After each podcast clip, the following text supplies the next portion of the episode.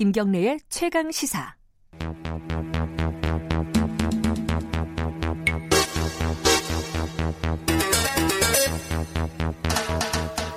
네, 사건의 이면을 들여다보고 파헤쳐보는 시간입니다. 추적 20분.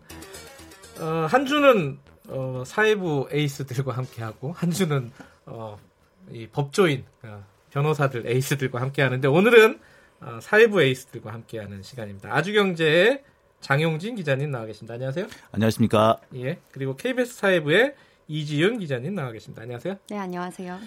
어, 오늘은 이제 엊그제 이렇게 막 화제가 화제가 됐다고 논란이 된 사건이죠. 이 대림 이른바 대림동 네. 여경 사건. 네. 아, 이거 참, 왜 이게 굉장히 작은 사건인데 논란은 컸어요. 그렇죠, 네. 일단, 어, 이지훈 기자가 이 어떤 사건인지 간략하게 모르시는 분도 혹시 있으니까. 네. 예. 이게 사실 그 인터넷 사이트에 어떤 네. 영상이 올라오면서 시작이 된 건데 네. 이제 술에 취한 남성 두 명이 난동을 부리고 이제 네. 경찰관들 남경 여경이 이렇게 두 명이 출동을 해서 제압하는 이런 장면이 담긴 영상이 네. 짧게 이제 올라온 거예요. 예. 근데 이제 이 영상에서 논란이 됐던 점이 남성 이제 그 취객 한 명이 남경 뺨을 때리죠. 아, 그리고 예. 이제 다른 취객이 여경을 밀치는 그런 장면이 담겨 있어요. 네. 근데 이거를 이제 일부만 올려서 이 경찰이 폭행을 당한다 이런 제목으로 퍼졌는데 이게 논란이 된 거예요. 여경은 그러면은 이 남경이 뺨을 맞을 동안 뭐 했냐. 음. 이 제대로 제압도 못하고 취객을 이런 논란이 퍼지자 이 이 남경 여경들이 속해 있던 구로 경찰서가 전체 영상 2분짜리를 공개를 음. 했어요. 근데 오히려 그 영상을 공개하면서 더 논란이 커진 거예요. 왜냐면 그 영상에서 이제 여경이 다른 주치자를 제압을 하면서 남성 시민에게 도움을 요청한 장면이 촬영이 됐거든요. 그래서 네. 아 여경은 역시 쓸모가 없다. 여경은 주치자 제압을 못한다. 아하. 이런 논란이 커지게 된 사건입니다. 네. 이게 이게 이게 동영상을 찍은 거는 어, 식당 그, 주인이 찍었다고 하더라고요. 그, 이게. 주, 변에 있었던 사람인 그렇죠? 거죠. 주치자가 네. 행패를 부렸던 그 식당 주인. 맞습니다. 어, 장효진 기자는 이거 보면서 이 영상 보면서 어떤 생각이 드셨나요? 그래서 몇 가지 생각이 왔다 갔다 하더라고요. 첫 번째는 네. 이 정도 소란은 자주 있는 일이거든요. 근데 예, 네. 이 정도 소란을 가지고 이렇게 논란거리가 됐다는 것이 일단 좀 당혹스럽기도 하고 의아하기도 했습니다. 네. 그리고 이 드러난 동영상만 가지고는 이게 적절한 대응을 했다 안 했다 말하기가 사실 곤란해요. 네. 그뭐그 그 뒤에 어떤 일이 있었는지 모르거든요. 네. 그러니까 주치자 제압하는 게 뭐 생각보다 쉽지는 않습니다. 그래서 아, 그럼요. 예, 1, 2분 안에 제압이 안 되는 경우는 아주 많거든요. 예. 그건 뭐 그 1, 2분 안에 제압을 못 한다고 보는 게 사실은 정석이죠. 예. 그렇기 때문에 그 짧은 동영상 안에서 뭐 제대로 했다 못했다라고 논란을 벌이는 것 자체가 잘못이라고 생각이 들고요. 예. 어 그럼에도 사실 논란이 될 만한 부분이 아, 어떻게 보자면 꼬투리가 될 만한 지점은 있기는 음. 있었던 것 같아요. 특히 이것이 요즘 이제 취업난과 겹치면서 네. 특히 요즘에 공정성이라는 문제에 민감해졌지 않습니까? 네. 그렇기 때문에 꼬투리가 될 만한 지점은 좀 아. 있긴 있겠구나. 이런 생각은 했었어요. 핵심이, 그러니까 핵심이라고 보기보다는 게 논란의 어떤 주요한 쟁점 중에 하나가, 아, 근데 이중 기자님, 이 얼굴이 안 보입니다. 이 유튜브에 아, 보니까 아, 네, 네. 얼굴 좀 보이게 좀 해주세요.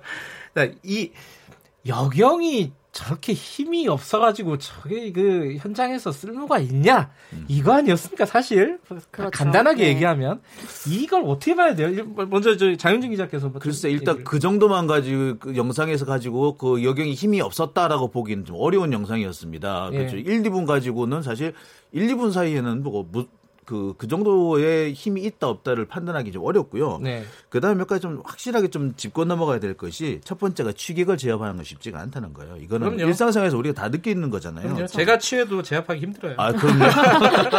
아, 제가 그 얘기를 좀 드리려고 했었는데. 그 다음에 당시 상황상을 보면은 뭐 무기라든지 장비를 쓸 수도 없는 상황이에요. 네. 왜냐하면 그러니까 그 취객이 일단 넘어지거든요.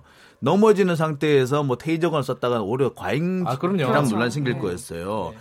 그 다음에 경찰관은 여러 명이 이제 2인 1개조로 운영을 하면서 여러 명의 범죄를, 범죄자를 제압하는 것도 사실입니다. 네. 자, 근데도 논란거리가 되는 거는 뭐냐면, 그, 이게 그 여섯, 그 취객을 제압하는 것뿐만 아니라 범죄자를 제압하는 것이 물론 여러 명이서 동원이 돼야 되지만 네. 반드시 항상 모든 사람이 여러 명 있는 상태에 제압되는 건 아니거든요. 그러니까 그렇죠. 한 사람이 제압을 해야 되는 상황이 분명히 생기는데 그럴 때를 위해서 배워두는 게 이제 소위 말하는 체포술, 제압술 이런 건데 음. 이런 부분에서 좀 덜 숙달돼 보인다라는 모습이 보였어요. 너무 짧긴 했지만. 음. 근데 이 문제가 그거는 개인의 문제거든요. 네. 이걸 여경의 문제는 아니에요. 여경이 힘이 없다라고 보기는 어렵습니다.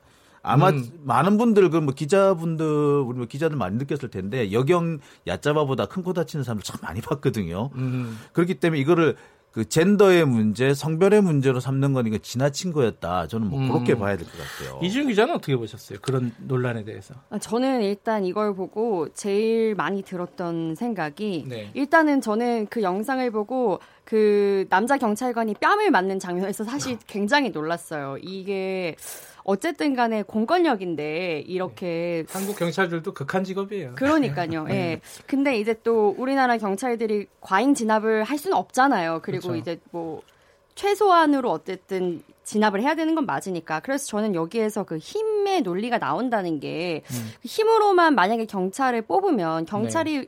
힘으로 뭐 범죄자를 제압하는 일만 하는 건 아니잖아요. 네. 근데 만약에 힘으로만 뽑으면은 뭐 표창원 의원도 얘기했지만 격투기 선수, 뭐 운동 선수만 경찰관이 돼야 된다 이런 얘기를 했거든요. 그러니까 힘이 딸리니까 뭐 여경은 안 된다 이렇게 음. 말하기 굉장히 어이, 어려운 어렵죠. 사건이라고 네. 저는 봐요. 예. 근데 그 거기서 이제 어, 한 한 발 더 나가면 이런 거잖아요. 경, 여경들을 뽑을 때 어, 이게 체력이라든가 아니면 뭐 무술이라든가 이런 거를 음. 너무 안 보는 거 아니냐. 아무나 뽑는 거 아니냐. 뭐 이런 그래서 뭐 일단 기, 어느 정도 기초 체력은 있긴 있어야 되겠죠. 그런데 예. 이제 뭐냐면은 제가 볼 때는 이 힘에 필요했던 게 아니라 이건 적절한 어떤 능력이 필요했다고 생각해요. 업무 직무 수행 능력 중에 뭐냐면 체포 아까 말씀드렸습니다만 네. 체포술이나 이 범인 제압술 같은 게 있거든요. 네. 이런 것들이 이제 직무 능력 중에 하나고 이것이 네. 경찰관 교육기관에서 배우는 거예요. 근데 음. 이 부분에서 충분히 숙달되지 않은 모습을 보인 거는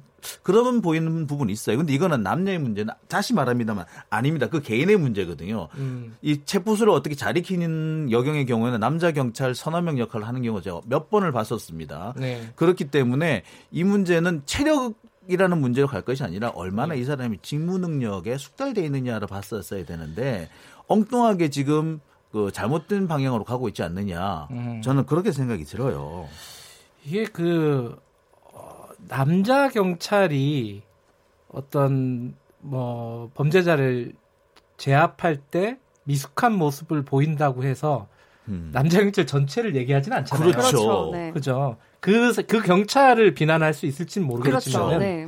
근데 요번 거는 또 이 경찰을 비난할 수 있는지도 잘 모르겠어요. 약간 보면 멈칫 멈칫하는 모습은 보이긴 하지만은. 그렇죠. 뭔가 완전히 뭐 어, 실수를 했다거나 이런 건 아니거든요. 그러니까 네. 좀 서툴러 보이는 거는 사실이었죠. 근데 서툴러 보였다고 하지만 그것도 2분 정도밖에 안 되는 짧은 동영상에서 모든 과정을 다 평가를 할 수 있는 건 아니거든요. 네. 근데 너무 성급하게 평가를 하고 있는 것 같기도 해요. 이 부분은 어떻게 보세요? 그 바른미래당 하태경 의원이 어, 아까 얘기했던 거를 좀 구체적으로 얘기했어요. 체력 검사 기준이 좀 낮다. 여성들은 여성 경찰관을 어, 채용을 할 때 외국은 안 그렇다 뭐 이런 얘기를 주장을 하지 않았습니까?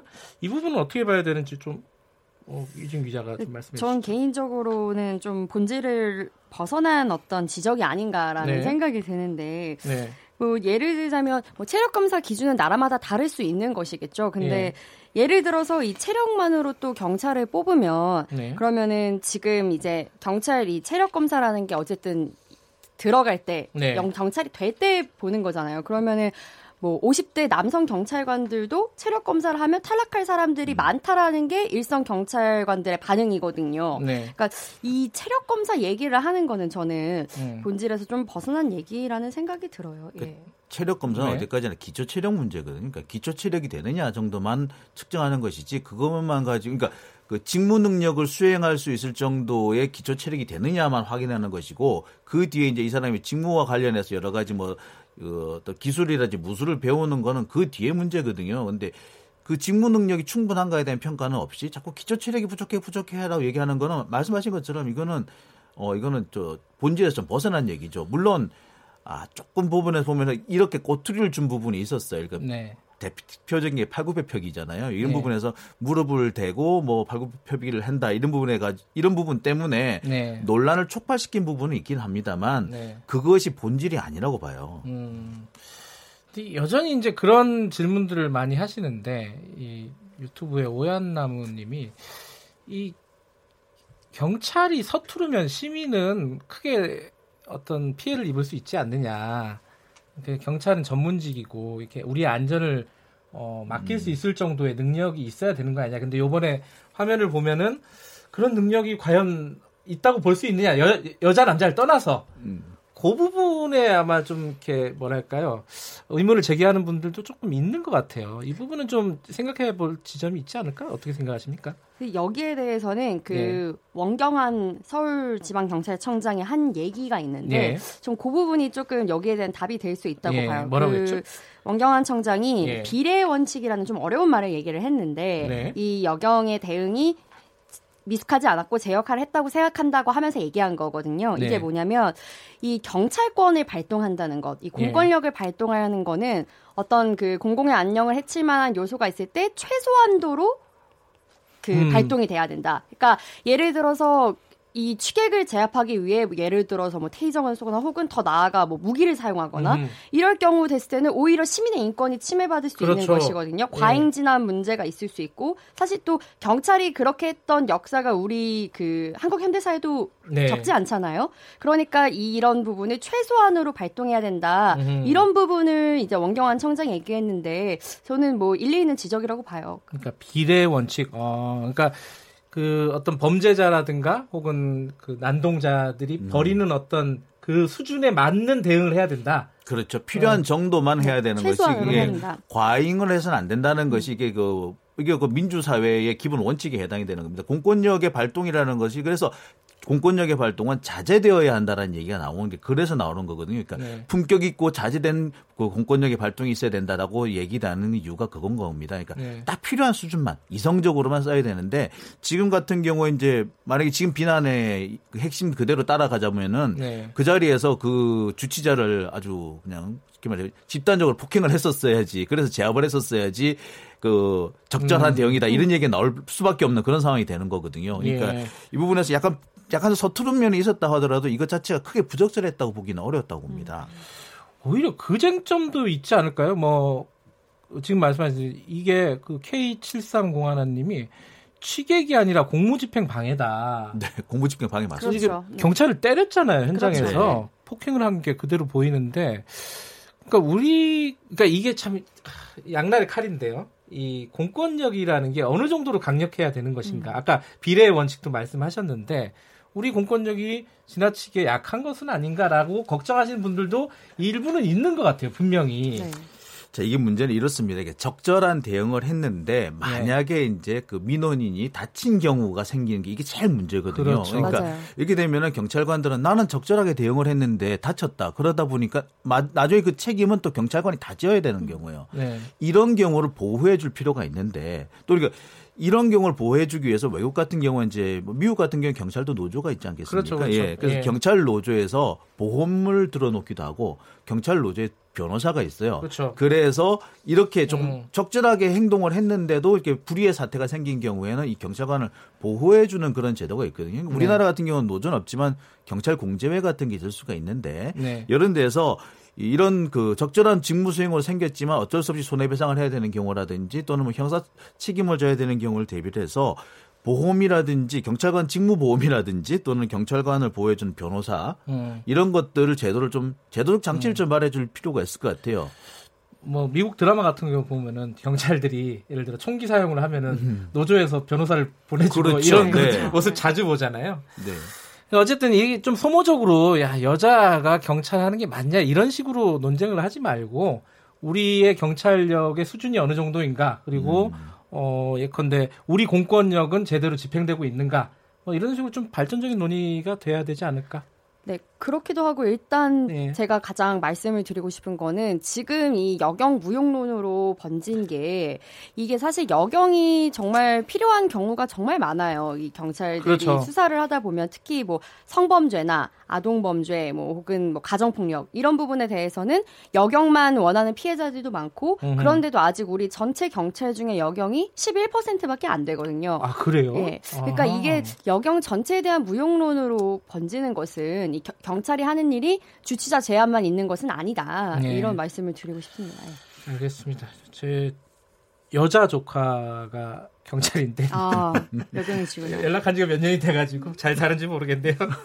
자, 오늘 이좀 너무 소모적인 논쟁으로 가지 말고 좀 발전적으로 논쟁을 하자, 논쟁을 하자 할 거면은 뭐 이런 정도로 결론을 맺으면 될 것 같습니다. 오늘 네. 말씀 두 분 감사합니다. 네, 감사합니다. 고맙습니다. 장용진 아주경제 기자였고요. 그리고 이지윤 KBS 사회부 기자였습니다. 김경래 최강 시사 듣고 계신 지금 시각은 8시 45분입니다.